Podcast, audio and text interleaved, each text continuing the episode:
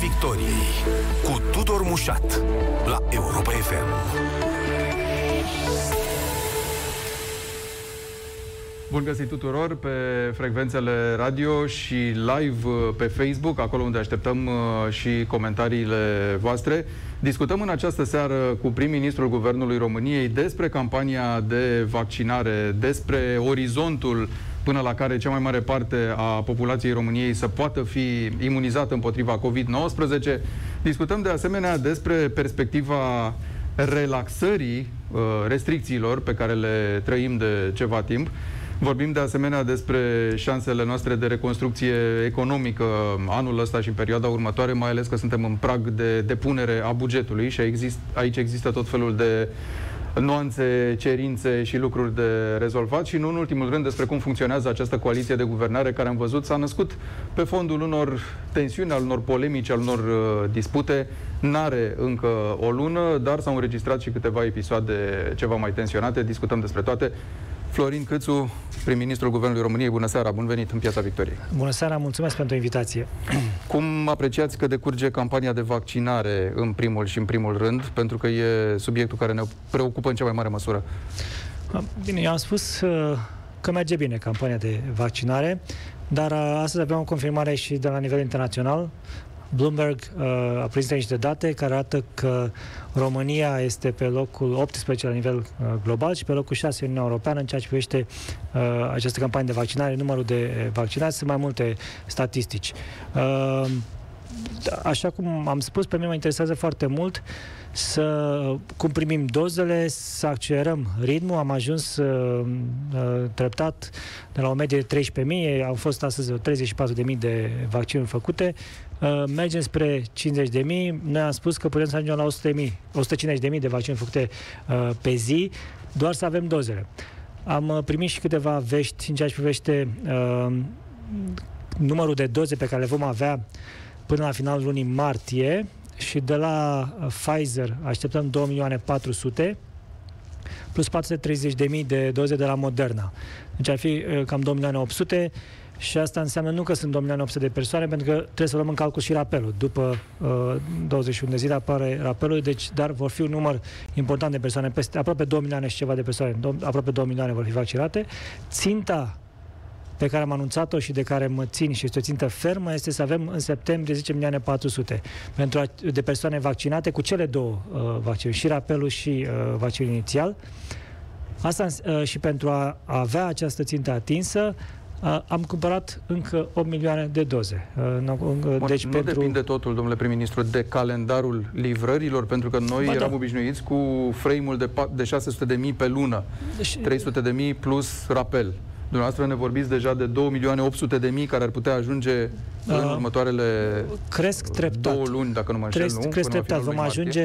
Vom ajunge în martie, vor fi cam 220.000 pe săptămână în martie de vaccinuri de la Pfizer.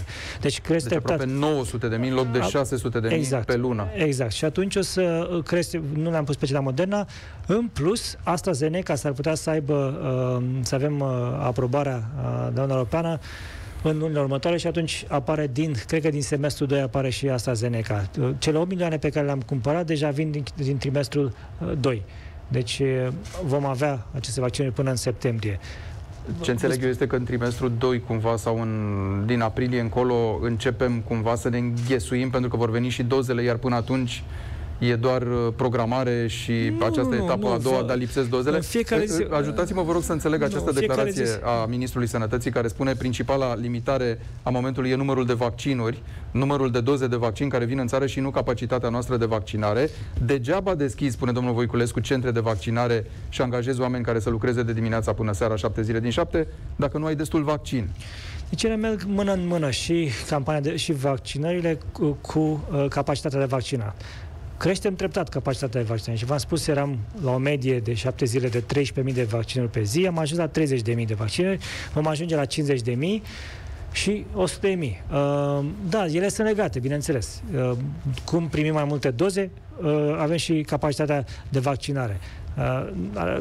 Deci nu văd aici o problemă, dar până la urmă obiectivul nostru este ca în câteva luni de zile, până în septembrie, să avem 10.400.000. Asta înseamnă aproape mai mult de 70% dintre cetățeni să fie vaccinați, ceea ce înseamnă că putem să ne gândim la sfârșitul pandemiei. Bine, totul depinde și ce se întâmplă și în alte țări, nu doar în România. Pentru că, până la urmă, poate noi putem să mergem rapid în România, dar nu știm cum, ce se întâmplă și în alte țări. Da, există suficient personal medical, presupunând că la un moment dat vom avea dozele în cantitatea necesară, suficient personal medical care să asigure acest ritm susținut al vaccinării, că din ce ne spuneți dumneavoastră va fi o explozie de vaccinări teoretice, posibile. Noi am pregătit campania de vaccinare încă de anul trecut, guvernul precedent, am pregătit campania de vaccinare să ajungem la 150.000 de vaccinări pe zi. Deci suntem pregătiți, avem luat în calcul și personal și tot, pentru 150.000 de vaccinări pe zi.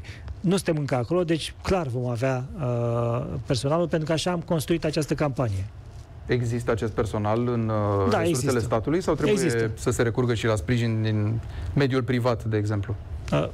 Toate s-ar putea să folosim și mediul privat și centre de vaccinare, există foarte multe și mediul privat, în funcție de cum avem nevoie. Deci vom folosi toate resursele și această campanie este construită pe ambele, luând în calcul și mediul privat și mediul public. Dați-mi voie să înțeleg, aceste 100-150.000 de vaccinări pe zi posibile vor fi la un moment dat și realitate sau noi continuăm să vorbim despre ele ca fiind posibile, că dacă ne-am pune mintea am face asta, dar de fapt nu avem cu ce? Nu. Deci acum țin minte că în câteva zile ne spuneam că nu sunt posibile 10.000, 20.000. Am ajuns la 30.000, veți vedea 50.000 și vom ajunge și la 100.000. Deci totul este posibil în funcție de cum vin vaccine din Uniunea Europeană. Mai mult, în momentul în care AstraZeneca va fi aprobat de Uniunea Europeană, vom contracta și de acolo și vom avea mai multe vaccinuri. Până una alta, domnule prim-ministru, e vorba de cum funcționează platforma și sistemul de înscriere în momentul ăsta. După ce săptămâni bune de zile oamenii au fost îndemnați și sunt în continuare convinși, somați aproape, dacă vreți, să se vaccineze, acum cei convinși nu reușesc să se programeze. Nu e un paradox de natură să pună la îndoială eficiența felului în care e organizată această campanie? Deci, în primul rând... Adică vorbim de o platformă care are sincope, vorbim de call centere unde, în stilul clasic, nu se răspunde la telefon decât foarte greu, sau după niște zile de la începutul campaniei. La lucrurile acestea mă refer. Deci, în primul rând, haideți să luăm lucrurile pe rând. Lumea vrea să se vaccineze în România. Țin minte că acum câteva săptămâni de zile eram avertizat de tot felul de experți că vom rămâne cu vaccinul, că nu vrea lumea să se vaccineze. Deci, am făcut ceva bine, oamenii au înțeles mesajul și vor să se vaccineze. În ceea ce privește platforma, până la urmă, probleme au apărut și în Austria și în mai multe țări cu platforme. Sunt platforme create foarte rapid, cu un flux foarte mare de cetățeni și e normal câteodată să fie și probleme. Sunt probleme mai mari la aplicații gen Signal sau care au în spate mii de programatori. Noi lucrăm cu personalul de la STS. Eu zic că a funcționat foarte bine această platformă până acum. Majoritatea celor cei care au vrut să înregistreze s-au înregistrat. E adevărat că nu s-au înregistrat, poate voiau mâine, s-au înregistrat peste câteva zile sau peste o săptămână. Dar este important sau că... peste 3 săptămâni. Sau peste 3 săptămâni, da. Dar între cei care s-au înregistrat, proporția este foarte importantă. Vârstnici peste 65 de ani plus, cronici sunt 75%, și de aceea am spus și public că în perioada următoare menținem acest criteriu, vom reuși să-i vaccinăm pe cei mai vulnerabili exact în perioada următoare. Acei 75% persoane dintre cei care s-au înregistrat, persoane vârstnice plus cronici. Normal că nu este perfect. Nimic nu este perfect și normal că toți am dorit să ne vaccinăm mâine, dar este clar că, uitați-vă și în Europa, învățăm din experiență.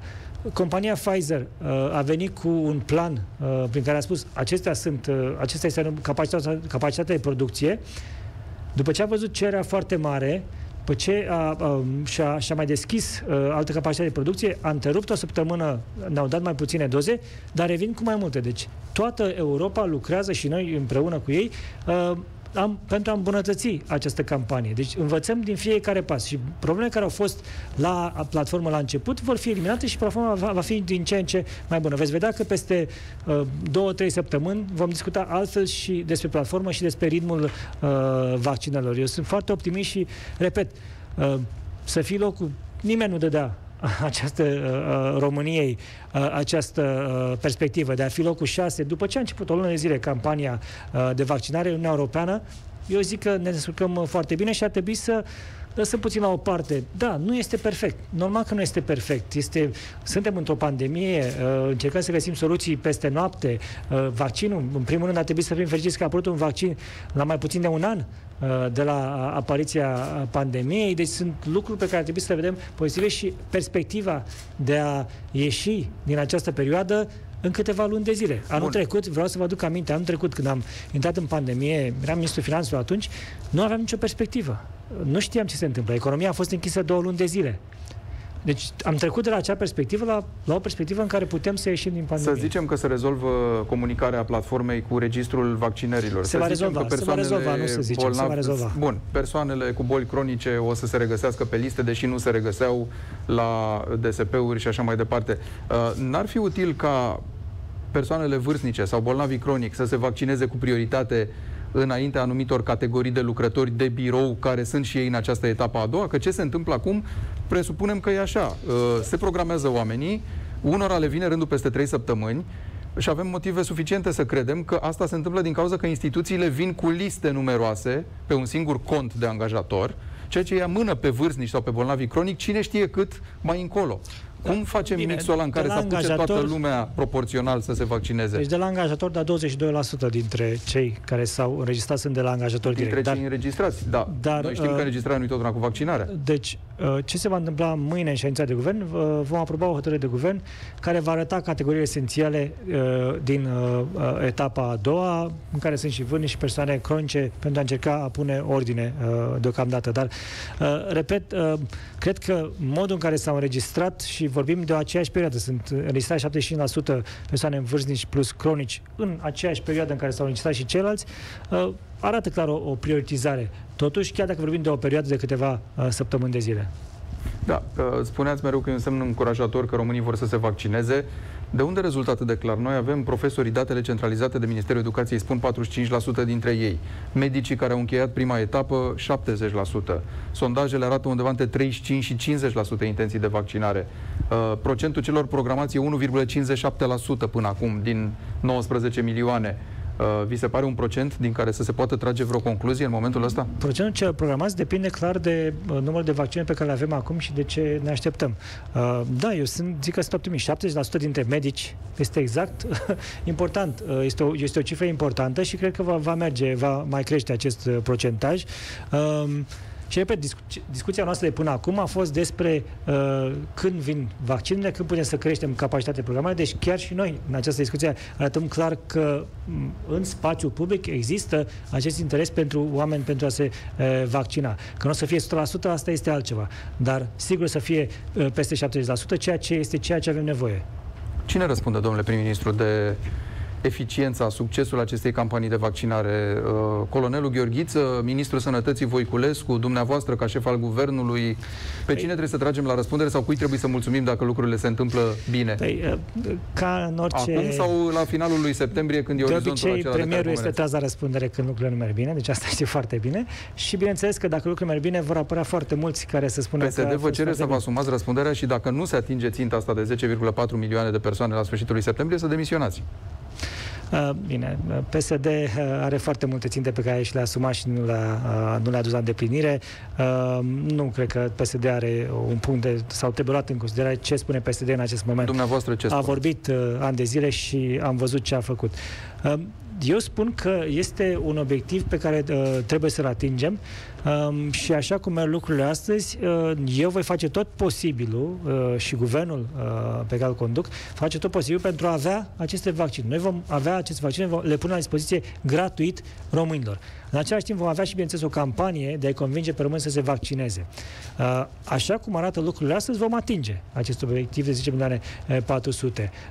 Pentru că vom avea și vaccinurile și sigur că românii vor dori să se vaccineze. Banii pentru vaccin, pentru toată... Au fost plătiți. Deci ei vin din bugetul nostru și vor fi decontați din fondurile europene sau cum, până la urmă, cum a rămas? Nu, unii nu. Aici sunt discuții, s-ar putea să fie și decontați din fondurile europene, dar deocamdată ne-am plătit, vom vedea după aceea. Dar sunt costuri care sunt legate de centrele de vaccinare, de exemplu, sau costuri care au fost legate de această campanie de pandemie, de COVID-19, care pot fi decontate din fonduri europene. De fiecare dată am încercat să reducem presiunea pe bugetul național și am găsit soluții. Și la centre de vaccinare vor fi, din discuția pe care am avut, vor putea fi decontate anumite cheltuieli. Bun, înțeleg că guvernul s-a împăcat cu autoritățile locale, cu primarii. Vor primi prin ordonanță de urgență acei bani. A trecut ordonanță de urgență, dar aici nu a fost nicio ceartă cu primarii, mai ales că domnul președinte al Asociației Municipiilor este un coleg de partid. Păi este un coleg de partid, a avut o dispută cu Ministrul Sănătății, prelungită pe câteva zile. A pus Ministerul Sănătății standarde atât de înalte, pentru că și dumneavoastră ați exprimat niște temeri că primarii s-ar putea să dorească să profite de situație și să umfle nota de plată. Ori mie asta mi se pare reprobabil în plină pandemie, să zici că vor să-și facă un stadion sau nu știu cum spunea Ministrul Sănătății, vor să le mai rămână și după. Eu cred că astăzi am avut o discuție foarte bună astăzi cu Asociația Municipiilor, ieri cu Consiliile Județene, foarte aplicată. Sunt mai multe probleme, nu doar cea referitoare la centrele de vaccinare. E vorba de finanțarea bugetelor în locale în 2021, pentru că în ultimii ani, în fiecare an, s-a tot schimbat formula de alocare a resurselor către municipii, orașe, comune și către județ. Da, e adevărat că sunt sumele 100% din venituri se întorc către autoritățile locale, mai sunt și sume din reechilibrări. Am avut mai multe discuții despre modul în care eu văd că au crescut cheltuielile de personal, sporuri, etc. și ce soluții să avem în perioada următoare, pentru că mi se pare că multe dintre aceste costuri au fost crescute fără să aibă nicio legătură cu veniturile proprii ale autorităților locale, dar am primit, pe de-o parte, noi am asigurat că acești banii pe care iau din venituri vor ajunge la autoritățile locale, vom transparentiza modul în care ajung acești bani acolo, dar pe de cealaltă parte am primit asigurări că se va face reformă atât la Consiliul Județene, cât și în unitățile administrative teritoriale. Ne întoarcem la asta imediat cu voia dumneavoastră. Aș vrea să știu dacă acum au tot ce le trebuie ca să pună în funcțiune centrele, pentru că se plângeau că fac improvizații. Și dacă da, câte centre avem acum funcționale și la câte trebuie să ajungem? Trebuie să ajungem la 930 de centre. 330 trebuiau să fie acum, cred că săptămâna aceasta. Ținta este 930 de centre la care vom ajunge. Bine, până la urmă, aici a fost o discuție, am avut o dispută și cu prefecții. Eu nu văd lucrurile chiar așa de complicate. Centrele de vaccinare, până la urmă, nu construim spitale. Avem locuri unde oamenii vin, vaccinează, stau 15 minute pentru a fi monitorizate și apoi pleacă acasă. Am văzut campanii de vaccinare în foarte multe țări în lumea asta, deci nu trebuie să reinventăm noi roata acum și nici nu este așa de asta vă întrebam, au încercat să ciupească ceva sau cum? Nu cred. Cred că au fost discuții, cred că nu era foarte clar. Până la urmă, acum s-a clarificat, prin această ordonanță de urgență, s-a clarificat mecanismul prin care banii cheltuiți de autoritățile locale pentru aceste centre de vaccinare vor fi decontați de la buget de stat. În momentul în care a fost transparentizat și s-a văzut clar mecanismul pe care l-am folosit și în perioada de carantină, toată lumea a fost liniștită și a mers mai departe. Trebuie să înțelegem și pe unii și pe ceilalți până la urmă. Înțelegem că Ministrul Sănătății ar dori schimbarea domnului Gheorghiță de la conducerea acestei campanii de vaccinare. Sunt lucruri de care știți? Există niște nemulțumiri în legătură cu felul în care decurge această campanie? N-am auzit de așa ceva și știți foarte bine că, în primul rând, că CNCAV acest comitet este în subordinea premierului. Deci, tocmai de asta, la mine nu a ajuns dacă presiunea a venit dinspre minister, spre dumneavoastră. Eu am văzut discuții, discuții foarte importante, de unde au ieșit multe comunicate și au ieșit soluții. Acum, cu oamenii discută și mai au opinii diferite. Până la urmă, e normal să ai opinii diferite când încerci să faci un lucru bun. Eu întotdeauna dezbaterea este ceea ce am încurajat, dar nu se pune nu are nicio atribuție domnul Ministru Sănătății asupra dacă pleacă sau nu domnul Gheorghiță. Deci lucrurile sunt separate, clar, nu are nicio legătură aici. Bun, am avut această problemă cu platforma, am avut și o avem încă în multe privințe, am avut polemica dintre Ministrul Sănătății și primari. Avem aceste declarații, mă rog, mai degrabă vagi sau contradictorii ale domnului Voiculescu legate de doze ați făcut dumneavoastră niște precizări acum. A făcut Ministrul Sănătății deja câteva greșeli care să-i pericliteze funcția în momentul ăsta, să tragă un semnal de alarmă? Nu, nici gând. Eu m-aș uita, repet, la lucrurile bune care s-au întâmplat. Pe lângă toate aceste discuții în spațiu public, mă uit la ceea ce astăzi vede comunitatea internațională. România este pe locul 18 în lume în această campanie de vaccinare și pe locul 6 în Uniunea Europeană. Cred că este ceea ce contează. Restul discuții sau ce căutăm noi, alte elemente de cancan, nu cred că nu contează. Astăzi România... Subiectul e prea serios pentru cancan, domnule prim-ministru. De aceea cred că nu. Ce contează este ceea ce vedem, rezultatele. Și rezultatele sunt cele pe care le vedem și nu le spun doar eu. E foarte bine că avem agenții internaționale care reconfirmă acest lucru. Tot astăzi, iarăși o veste bună despre, pentru că au toți fost discuții în spațiu public, despre modul în care am gestionat economia și am trecut. O veste bună, România este printre țara care a avut printre cele mai active măsuri de salvare a economiei. Este un studiu făcut de Banca Mondială, dintre 3.000 de analize. Deci, e clar că lucrurile au mers ok și asta contează până la urmă. Rezultatul contează până la urmă. Și anul trecut, țin minte, am avut... IMM Invest a pornit cu stângul, dacă țineți minte, cu un site care a picat. Până la urmă a fost cel mai de succes program făcut de un guvern în ultimii 30 de ani pentru IMM-urile din România. Așa va fi și această campanie de vaccinare. Veți vedea, normal că începuturile, mai ales într-o perioadă dificilă, în pandemie, un guvern nou, după o criză, după alegeri, 2 tururi de alegeri anul trecut, ok, nu a fost perfect, dar rezultatul este astăzi unul foarte bun. Știți ce presiune fantastică în legătură cu redeschiderea școlilor, mai ales pentru copiii din ciclul primar? E cale de întoarcere pe subiectul ăsta pentru decizia de redeschidere pe 8 februarie? Decizia se va lua pe 2 februarie. Și noi ne uităm zilnic, mă uit, primesc de la doamna Rafat statisticile și analize și în detaliu. Și întrebăm exact să vedem cum evoluează pandemia. Este un alt lucru important, pentru că noi toți ne axăm acum pe vaccinare, pe campanie de vaccinare, ceea ce e important să comunicăm, dar trebuie să nu uităm că în România încă există o pandemie și la nivel global. Trebuie să păstrăm măsurile de restricție, trebuie să purtăm mască, trebuie să distanțare socială și toate celelalte măsuri care au dat rezultate până astăzi. Vom monitorizăm, clar, zilnic situația. Dacă lucrurile rămân așa cum sunt, este clar că vom începe pe 8 februarie cu acele condiții pe care le-a enunțat domnul președinte când a prezentat că vom deschide școle pe 8 februarie. Vreau să deschidem școle pe 8 februarie, este important să deschidem școle pe 8 februarie. Eu aș vrea să deschid toată economia, nu numai școlile, dar depinde, bineînțeles, de cum evoluează pandemia. Și ca să deschidem școlile și să deschidem economia, trebuie să ne vaccinăm și trebuie să păstrăm aceste măsuri de restricție. Este simplu. Mască, dezinfectant și să ne vaccinăm. Dacă facem aceste lucruri, veți vedea că vom deschide economia cât mai curând. Ceea ce ne duce la următoarea întrebare, care probabil este cel mai des pusă întrebare de când s-a aflat că veniți la această emisiune, dacă se relaxează restricțiile în viitorul apropiat. Ceea ce are legătură, bineînțeles, și cu reluarea unor activități economice, fără discuție. Treptat vom relaxa economia, dar totul este condiționat de cum evoluează pandemia și campania de vaccinare. Ele merg mână-mână acum. Același răspuns pe care l-am dat și pentru deschiderea școlilor. Monitorizăm zilnic și depinde doar de noi, nu depinde de guvern. Nu guvernul ia o decizie, deschide sau nu a deschide școlile așa în afară, într-un bubble. Nu, luăm această decizie în contextul evoluției pandemiei în România și a campaniei de vaccinare. Dacă merg bine, vom deschide mai rapid, vom relaxa mai rapid. Dacă nu merg bine, din păcate nu vom putea.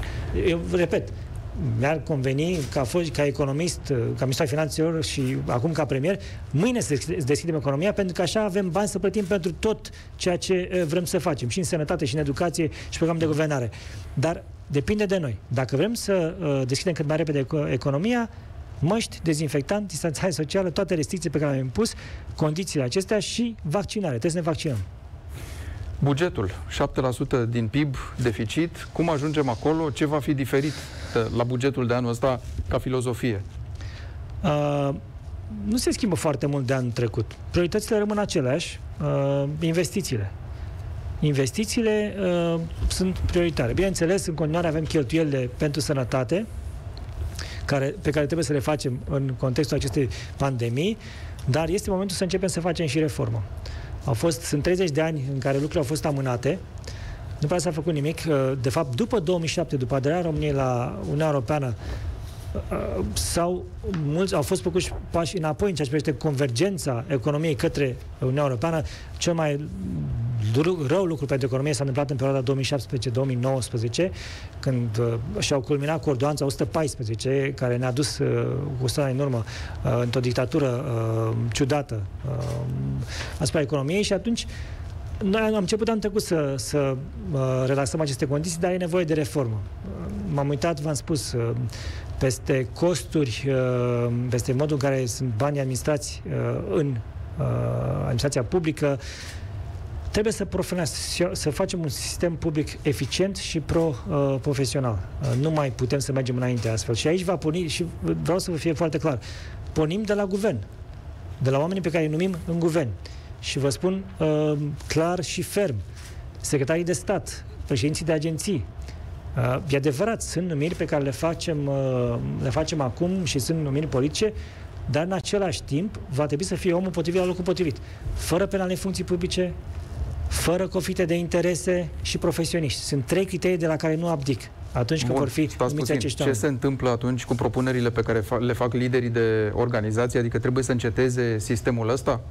E ok să fie trase la sorți, de exemplu, posturile din ministere și agenții, cum vedem că se întâmplă zilele astea când nu se cade la pace la negocieri? Vorbesc de propuneri. Vor fi mai multe propuneri pentru fiecare poziție și eu vă spun doar că propunerile pe care le vom avea sunt mai multe propuneri din partea tuturor, dar eu, pentru că este un guvern în care eu girez, va trebui să fie populat de profesioniști. Și este un lucru la care este o declarație fermă și un lucru la care nu dau înapoi. Oamenii ăștia nu dau concurs, domnule prim-ministru, că n-au când. Și atunci trebuie să vă încredeți în ceea ce vă propune un coleg dintr-o filială de undeva. Da, dar acum să știți că așa se întâmplă și în sectorul privat. Nu dă nimeni concurs. Sunt câteva lucruri pe care poți să verifici oamenii. Prin experiența pe care au, ai și interviuri de foarte multe ori cu ei. Deci sunt lucruri pe care le poți face imediat.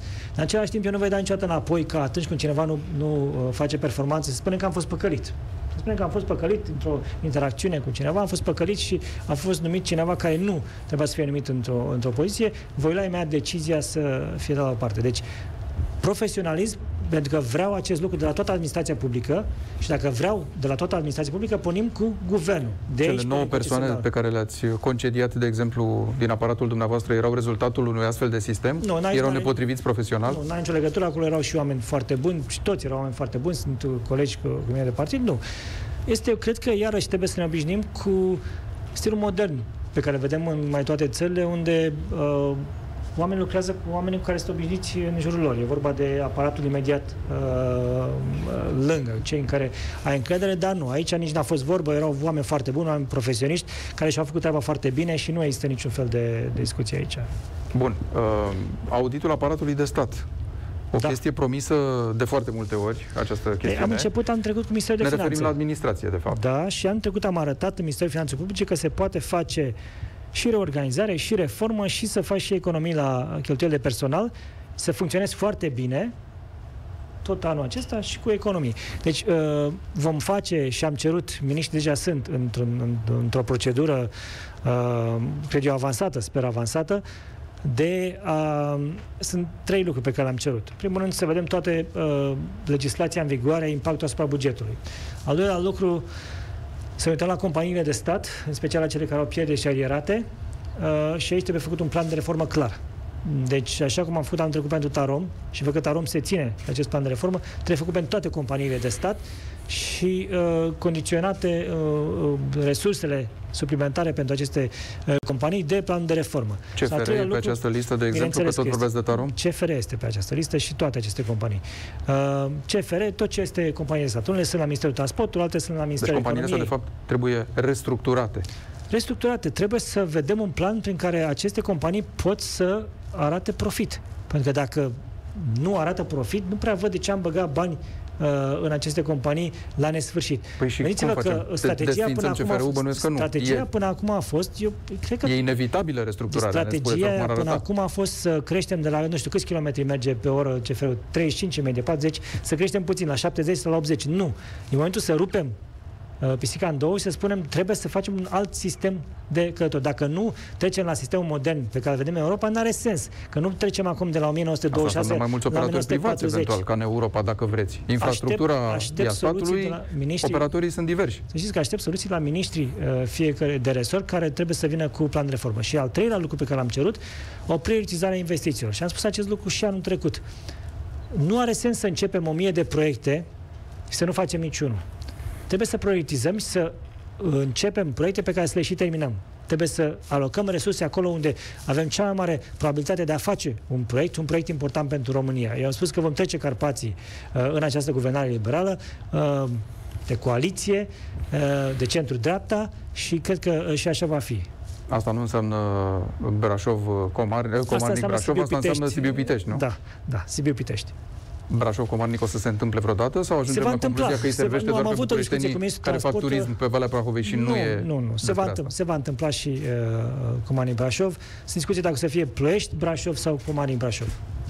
Mă întorc la auditul administrației. O cercetare de piață arată pentru prima dată suport peste 40% din partea românilor pentru desfințarea unor posturi în administrație, pentru împuținarea bugetarilor, cum ar veni.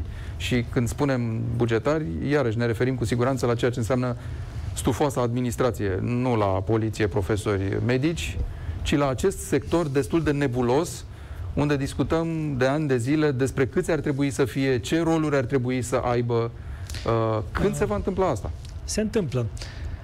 Eu am spus de anul trecut și a început să întâmple de anul trecut. Nu există o formulă magică de a face reformă. Trebuie să luăm și modificările codului administrativ pe care trebuie să le facem, dar eu am spus că digitalizarea și aici este iarăși un obiectiv al acestui guvern. Informatizarea sau transformarea digitală a aparatului public va face o reorganizare și o reformă în administrația publică.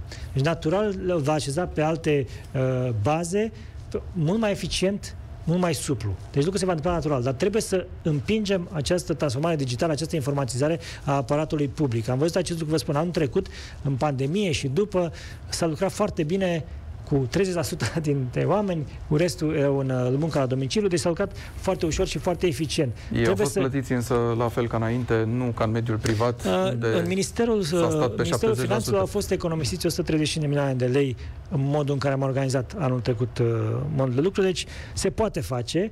Anul acesta, după cum știți foarte bine, veniturile, salariile în administrația publică sunt menținute la nivelul anului precedent. Asta pentru că, nu pentru că vreau eu. Trebuie să înțelegem că sunt câteva lucruri aici de spus. Primul rând, legea salarizării unitare a fost aplicată foarte, foarte, foarte prost. La început a fost enunțat un principiu.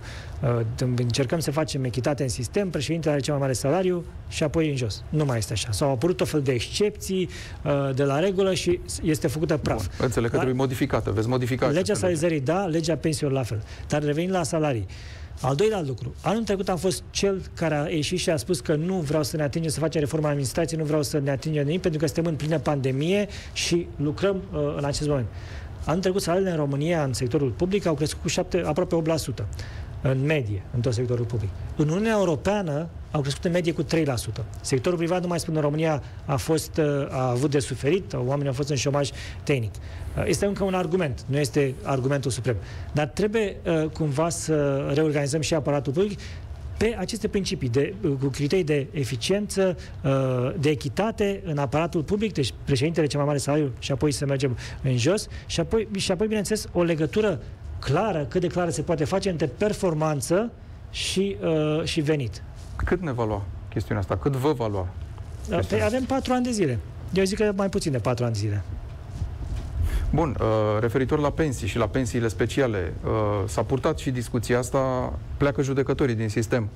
V-ați grăbit? Bine, nu știu aici, eu nu am zis nimic despre pensii speciale, nu știu de ce pleacă judecătorii din sistem. Aici discuția va trebui să fie luată, cred, în Parlament, transparent, prin un proiect de lege. A zis ministrul Justiției, n-a zis dumneavoastră, dar situația e aceeași. S-au speriat că nu o să le mai primească în viitor și trebuie să iasă la pensie rapid. Da, bine. Nu știu de ce, care au fost să te sperii de o declarație și să n-aștepți să vezi dacă este un proiect de lege, nu-mi dau seama. Nu cred că, nu-mi dau seama cât de mult s-au speriat sau cât sunt declarații și de o parte și de alta. Dacă cineva chiar și-a dat... Sunt deja vreo 40 de magistrați care vedem că au ieșit, pensia. Ceea ce sigur că nu poate părea mult la prima vedere, aici, dar este. Și aici trebuie luate discuții. Au fost multe proiecte de lege în ultimii ani referitor la pensii speciale. Ceea ce ne privește și în ceea ce mă privește, eu vreau să spun clar că pensiile, din punctul meu de vedere, trebuie să fie legate de un principiu al contributivității. Foarte clar. Și de acolo pornim. Vedem unde ajungem formula, dar va fi, legislația pensiilor va fi modificată anul acesta, din nou pentru a ne asigura. Sunt foarte multe probleme cu recalcularea pensiilor, cu sunt iarăși probleme de echitate și așa mai departe. Se va lucra și acolo. Pe mine mă interesează ca și pensiile și salariile să aibă un ritm de creștere care se poate să fie plătit. Să nu ajungem în situațiile în care am promis 40%, trebuie să dăm 40%, să ne dăm seama că nu ai de unde. Nu poți să dai 40%, să crești într-un an pensia cu 40%, fără să creezi probleme pentru următorii 10 ani de zile. Deci vreau să fie toate aceste lucruri trebuie să le creăm într-un context economic al unei României în care își permite să crească și pensiile și salariile. V-am întrebat ceva mai devreme, vorbeați de administrația locală și am promis că ne întoarcem. Cum vor primi bani de acum înainte? Ce reformă e necesară? Salariile acestor primării care fac excepție de la legea salarizării unitare și le-au împins până unde au dorit ei, mulți dintre ei. Aici trebuie să revină salariile astea sub umbrela salarizării unitare? Am găsit, ce puțin cu cei cu care am vorbit eu, din administrația locală și asociația respective, foarte mult apetit pentru reformă. Pentru că lucrurile sunt foarte simple. Dacă un primar, dacă un președinte de Consiliu Județean vrea să facă investiții, are niște resurse pe care poate le ține blocate într-un număr foarte mare de angajați sau sporuri și așa mai departe, pe care, prin reformă, noi ne asigurăm că primește banii necesari de la buget, cei 100% din venitul, dar ei pot să și realoce cum vor ei. Și atunci există apetit de reformă natural în administrația locală, dacă vor să facă și investiții. Eu cred că aici despre asta este vorba în administrația locală. Cei care vor să facă investiții vor face și reformă. Cei care nu vor să facă investiții nu vor face reformă. Și bineînțeles că cetățenii vor vedea acest lucru. Bun. Vânzarea companiilor de stat vă atacă cei de la PSD spunând că vreți să înstrăinați din mâinile românilor. Și există aici un substrat și anume că se intenționează, înțeleg, scoaterea, listarea la bursă a unor companii de interes strategic. Bine, aici sunt mai multe lucruri de spus. Primul că n-a fost nimic netransparent. Hidroelectrica a pornit procedura de listare cu mult înainte de a veni la guvernare. Deci a făcută de precedentele guverne. În al doilea rând, mesajul PSD pare a disperare. Oamenii ăștia au fost învățați să căpușeze companii de stat 30 de ani de zile. Așa a ajuns să falimenteze și Oltchim, așa o să falimenteze și Arpechim, pentru că le-au furat până le-au căpușat, până le-au falimentat. N-au vrut niciodată să le privatizeze. Au venit cu același mesaj naționalistic, că nu le privatizăm, și au dat tot felul de mesaje, și minele, și complexul energetic Hunedoara și așa mai departe. Au ținut acest mesaj, că nu ne vindem țara, mesajul acela care a distrus România, alături de celălalt, proprietatea privată este un moft, deci cele două mesaje, nu vindem România, nu vindem țara și proprietatea privată este un moft, au distrus România și au ținut investitorii departe de România. De ce? De ce au făcut acest lucru? Ca să poată să căpușeze și să fure din aceste companii. Este exact ceea ce vor și astăzi să facă. Nu au nicio legătură, pentru că nu interesează nimic performanța acestor companii, nu sunt interesate de a avea companii private performante, pentru că în România sunt situații unde au fost capitalizate companiile cu bani din sectorul privat sau din instituții, cum ar fi BERD și așa mai departe, care astăzi o duc foarte bine, angajează mai mulți oameni cu salarii mai mari. Dar nu asta vrea PSD-ul. PSD-ul vrea să aibă niște instituții pe care să le căpușeze, unde să-și pună oameni care să facă contracte și să finanțeze campaniile PSD. Așa ceva nu se va mai întâmpla. Acest lucru s-a terminat. Deci căpușarea companiilor de stat prin astfel de contracte s-a terminat, iar ceea ce facem în capitalizare, transparentizare, poate listare la bursă, înseamnă să vezi exact cum se încheltuiți fiecare bănuț. Și toate aceste companii care au fost privatizate și au fost capitalizate, astăzi duc foarte bine. Deci toate exemplele sunt foarte bune. Nu pot să nu vă întreb despre fricțiunile din PNL. E corect, sunt justificate reproșurile la adresa lui Ludovic Orban? Aici să știți că eu vreau să vorbim despre partid la partid. Când o să mergem la partid și vorbim despre partid la partid, aici vorbim despre guvern. Până la urmă, Partidul Național Liberal este un partid liberal, cu opinii, că unii aleg să le pună în spațiu public, asta este altceva. Dar este un partid liberal și un partid care întotdeauna a fost viu în interior. Vi s-a invocat numele, domnule prim-ministru, că ar trebui să se alinieze oamenii în spatele dumneavoastră și să conduceți partidul începând cu congresul următor. Vă pregătiți? Vreți să fiți președintele PNL? Repet, avem așa de mult de făcut la guvernare că aș vrea să ne concentrăm pe guvernare. Vine bugetul și este cel mai important test al unei coaliții de guvernare tânără, o coaliție care acum își găsește, de fapt, echilibru în această perioadă și în comunicare, dar și în modul de lucru. Este un test important pentru noi. Acest buget, cum trece, eu zic că o să treacă bine, dar avem niște provocări și, bine, provocarea cea mare este să ai cam același PIB ca anul trecut, dar să reduci deficitul de la peste 9% la 7% sau aproape de 7%. Când oamenii aceștia, Carareș Bogdan sau Robert Sighertov, vorbesc despre reforma pe care trebuie să o facă PNL, se referă la genul acela de reformă de care pomeneați chiar dumneavoastră acum câteva minute, cu acele numiri în tot felul de posturi, să nu mai fie rodul unor tranzacții politice, al unor presiuni din teritoriu către centru. Eu sper că da, nu am vorbit cu colegii mei, dar este ceea ce vreau eu să fac și aș vrea să fie, repet, eu sunt responsabil pentru acești oameni, pentru că ei vor fi în semnătura mea și atunci vreau să mă asigur că sunt profesioniști și oameni care nu au conflict de interese, fără penal, exact ce am enunțat mai devreme. În același timp, s-ar putea să greșesc câteodată, dar voi fi foarte rapid în a corecta greșeala de fiecare dată. De câte ori ați fost nevoit, de când a început guvernarea asta de coaliție, să interveniți, eu știu, în disputele liderilor? Vezi chestiunea cu împărțirea prefecțiilor, care sunt reprezentanții guvernului în teritoriu până la urmă. Și să subliniați că, de fapt, dumneavoastră conduceți guvernul. Nu, aici nu am intervenit și foarte mult. De fiecare dată sunt un om politic și sunt acolo din partea Partidului Național Liberal, deci nu, să nu le amestecăm. Una este guvernarea, una este partidul sau coaliția politică. Dar, repet, multe dintre lucrurile pe care le vom rezolva și anul acesta, sau un alt lucru pe care vreau să-l fac anul acesta, este să guvernăm mai puțin prin ordonanțe de urgență și mai mult prin proiecte de lege. Că este, de fapt, esența democrației. Să mergem în Parlament cu proiecte de lege, să le dezbatem, să fie amendamente, amendate și apoi să fie aprobate. Și nu prin ordonanțe de urgență. Va fi mediul de afaceri susținut în continuare în perioada asta prin măsuri de sprijin, credite, eu știu, fără dobândă, lucruri de felul ăsta? Pe ce ar trebui să conteze? Presiunea este, v-am auzit spunând în mai multe rânduri, că antreprenorul este eroul societății. Asta vreau să repet, sunt două lucruri la care eu țin foarte mult și le-am tot spus. Sunt mai multe, dar două la care țin foarte mult și care sunt, de fapt, esența unei economii de centru-dreapta, unei economii care poate să producă bunăstare pentru toată lumea.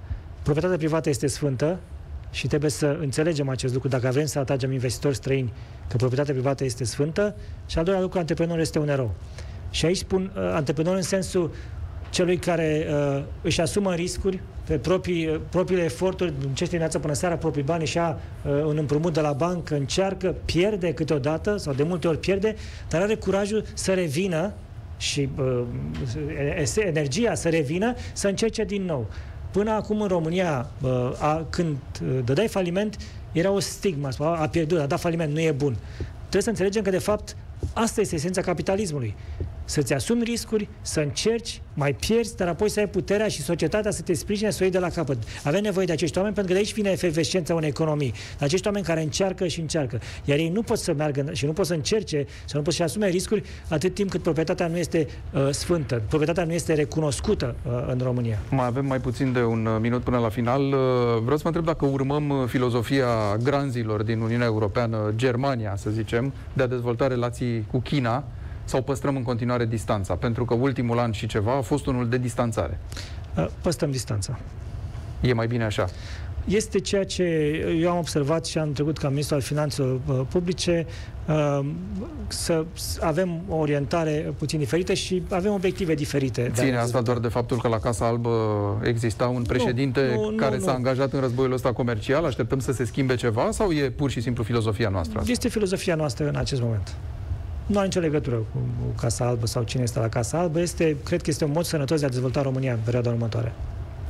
Mulțumesc foarte mult, domnule prim-ministru Florin Cîțu, pentru participarea la Piața Victoriei astăzi. Mâine, Vlad Voiculescu, în dialog cu Alisia Iacobescu, de la 18:15.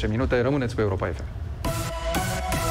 Piața Victoriei, cu Tudor Mușat, la Europa FM.